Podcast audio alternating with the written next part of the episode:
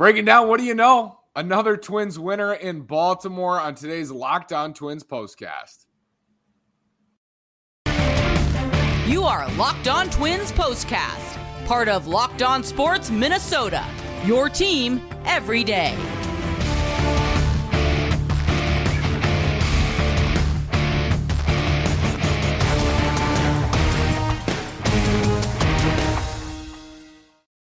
And welcome to another edition of our Locked On Twins postcast. Today is Tuesday, May 3rd. I'm the host of Locked On Twins, Nash Walker, here with writer and reporter at Access Twins, Brandon Warren. Before we get started, save time and money when using Rock Auto. Why choose to spend 30%, 50%, even 100% more for the same parts from a chain store or car dealership?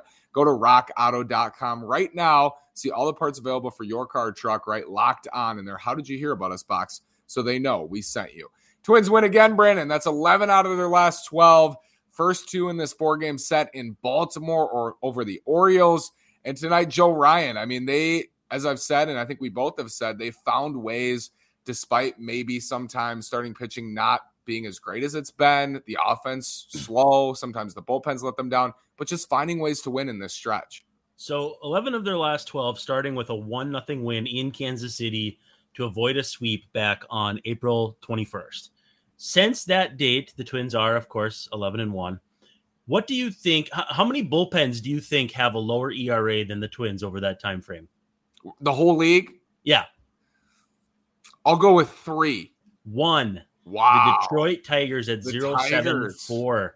The Twins are a run higher at a buck 74. Wow. They have a .90 whip and a slash allowed of 182, 242, 285. So the bullpen, oh yeah, also uh, 50 strikeouts and 46 and two thirds. So they're picking up strikeouts too. The the issue with the bullpen to start the season seems to have figured itself out. We saw Caleb Thielbar get some big outs tonight. Um, game kind of hanging in the balance when he came in. It eventually got blown open a little bit more, but you know you're starting to see guys Stashak's looking a lot better. Obviously, we've seen the emergence of Griffin Jax that's good to see because Joe Ryan was it was okay. He was whatever. It was just not a very strong night for him.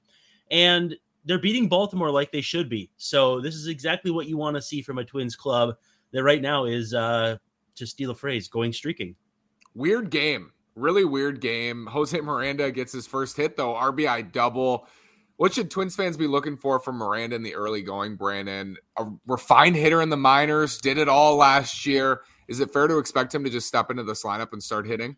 I mean, there's always that adjustment phase for a rookie coming up for the first time. I mean, that double looked pretty good, and that's his first big league hit in nine plate appearances. But I think you can probably expect a little bit more just because of how flat out amazing he was at AAA last season. And I don't know. I just I feel like his approach is a little more ready made for the big leagues. When Byron Buxton came up, there was a lot of swing and miss and chased a lot of sliders. And with Miguel Sano, who more or less hit the ground running. It was always going to be if he would strike out too much and make enough contact. With Miranda, I just don't think the same concerns are present. The ceiling's not as high, but you'd feel like the floor, if Miranda didn't really hit the ground running, would still be a respectable big leaguer. And now I'm just curious does he stay up when Alex Kirilloff comes back, which, knock on wood, is hopefully very soon? Saw Kirilloff had a, I think, an RBI single tonight, hard hit ball to the opposite field and left, which is good to see from him. Had been mm-hmm. struggling at AAA a little bit in the rehab stint, very small sample. This game busted open with a Ryan Jeffers three run homer, but I want to talk about what happened shortly before that, Brandon. In the fifth inning, Rocco Baldelli goes out there, pulls Joe Ryan, doesn't get through five to face Rougned Odor. He brings in Caleb Thielbar with runners on first and second and two outs. And at the time, it seemed like a potentially game changing decision to bring in Thielbar, who has a 12 plus ERA at that point coming in. But sticking to his guns, goes to Thielbar. How much of this bullpen success we've seen over, the last couple weeks is attributed to Baldelli in your mind? Yeah, you have to be able to push the right buttons as a manager, bullpen wise, and it's not always easy because you can't pitch Jhoan Duran two innings every single night or an inning every single night, and so you have to kind of mix and match. That was to me if you can't use Caleb Thielbar in that situation, you really shouldn't even have him on your roster. Again, I know it was a close game, but think about the minimum three batter rule. Think about where they were in the batting order, and it just it made the, all the sense in the world to have him come in. If he doesn't get Odor, which is a great matchup to favor Thielbar, even with how bad he's been, you know, it's possible the game gets broken open in the other direction. But again, if you can't trust Thielbar in that spot, there's no point in having him on the roster because he's not going to work length. He's not going to face a lot of righties if you can finagle it properly. So I think you do have to, you know, we'll uh, we'll take our hats off to Rocco on that one because I thought that was a good decision. And at the same time, too, I could see how it would have been widely panned by people on Twitter or people yeah. like you and me on a show like this. I think I think he made a good decision. And as people who have listened, I, I'll tell you when they make poor decisions if I think that's the case, and that's not the case here. I agree. At the time I was with it, it's always process versus results, and I work through that myself constantly. With spring in the air, it's a time of renewal and growth, personally and professionally. As your small business grows, LinkedIn Jobs is here to make it easier to find the people you want to talk to faster and for free. Go to linkedin.com slash Locked On MLB. That's linkedin.com slash Locked On MLB to post your job for free. Terms and conditions apply. Twins are up 2 nothing in this series. Brandon, they can win it tomorrow. I mean, they're just they're finding ways in this stretch. And tomorrow it's going to be Dylan Bundy against the rookie who has one career start in the bigs and Kyle Bradish. He was pretty good, uh, three ERA. So I my math says he gave up three runs over whatever, or maybe a run over four, four and a half. I don't know, but it's a, it's a three ERA, and he's pitching again tomorrow. Uh, Dylan Bundy coming back after an ambush at the Trop. Do you expect some adjustments tomorrow? It looked like the O's were aggressive today and yesterday against Chris Paddack. Yeah, and two, we saw first pitch strikes or good strike percentages from each of the Twins pitchers tonight. So it'll be curious to see how they handle him. It's hard because with smarter pitchers, we talked about Zack Greinke the way uh, way back when uh, this whole streak started. When you've got smarter, more wily pitchers like that, and to this point, I think Dylan Bundy's a lot more wise of a pitcher than he was in his Baltimore days. Um, they usually can figure out what you're trying to do to them and counteract it. And if you're throwing 89 90, you have to be on top of your game in the sense of working that slider in and out of the strike zone, fastball, up, down, all that stuff. Um, I feel like he's probably a pretty good matchup for them from that respect, too, because they're a right handed heavy lineup, at least as far as I saw um, near the top. So for me, uh, I think I think it's a good matchup for him. I think too facing a rookie, it, it, always seems to go one of two ways: either you annihilate him, or you're frustrated, like to to beat heck at the end of the game because for you sure. haven't gotten anything accomplished. It's kind of like how teams either fans usually always hate their third base coach or don't know they exist. There's never really a middle ground there with how the Twins fare against rookie pitchers. So I like the Twins' chances of a sweep, and you know, off to the races. This is this has been a very workmanlike team, and I probably said that already, and I'll probably say it again, but they're winning games in more than just one way, and I think you have to take your hat off and be impressed with uh, all facets of the game, even when they screw up like that Correa play, they still make it happen. Uh, don't drop their heads after an error like that. It's it's great to see.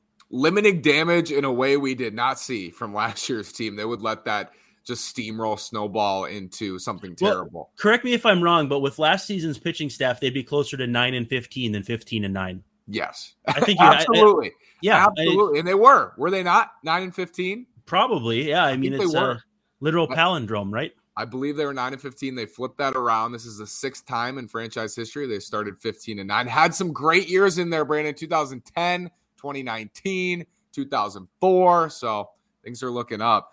Where do you expect Miranda to get most of his time? If we look at tomorrow, it's a right hander. Miranda has played the last two days. Do you expect Urshela at third, Arraez back at first, and then they have another righty on Thursday? They also play Oakland this weekend. How do you think Baldelli is going to work that out?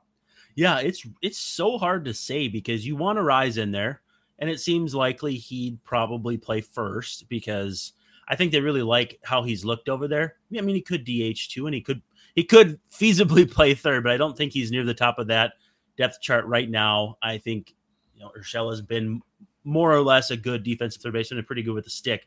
So I feel like Miranda's probably going to mix and match a bit based on matchups, but I would expect to see him maybe at first base a, a little more than third. I think they like his glove there a little more.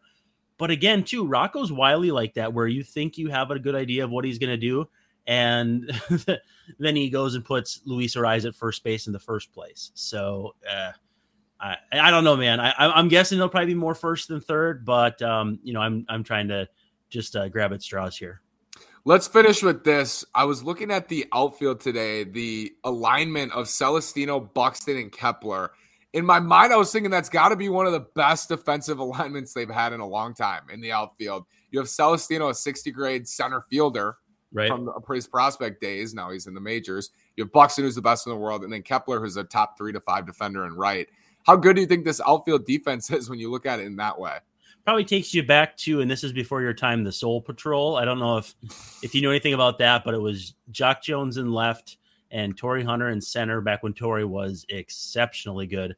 And then uh, the first iteration had Matt Lawton in right field. I don't know if it carried over to Shannon Stewart in left and Jones in right. I don't think so because Shannon Stewart wasn't uh, necessarily a great defensive left fielder, but that Soul Patrol was probably the most recent bunch that was better defensively than this or on par with.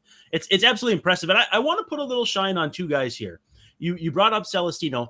Um, he's hitting 269, 367 on base right now. He has really come on strong. And two Jeffers slash right now, 228, 302, 456. Account for the fact that he's a catcher, account for the fact that the offensive environment is all wonky. That's pretty awesome 8-9 to have in your lineup right now. Uh, very very impressed with both of these guys and especially celestino of late uh, both on defense and on offense. Happy to tell you brandon we hit a viewership live record tonight with 10 unbelievable. Thank you guys so much for watching. Brandon thank you. Please like and subscribe on our youtube channel. Twins just keep winning. It's a great time to watch brandon thanks again we'll be back tomorrow I mean, I don't know why why I would think it wouldn't be after a Twins winner at this point, but hopefully it is. Brandon, we'll talk then. Thank you, sir. Yep, you bet. You be good.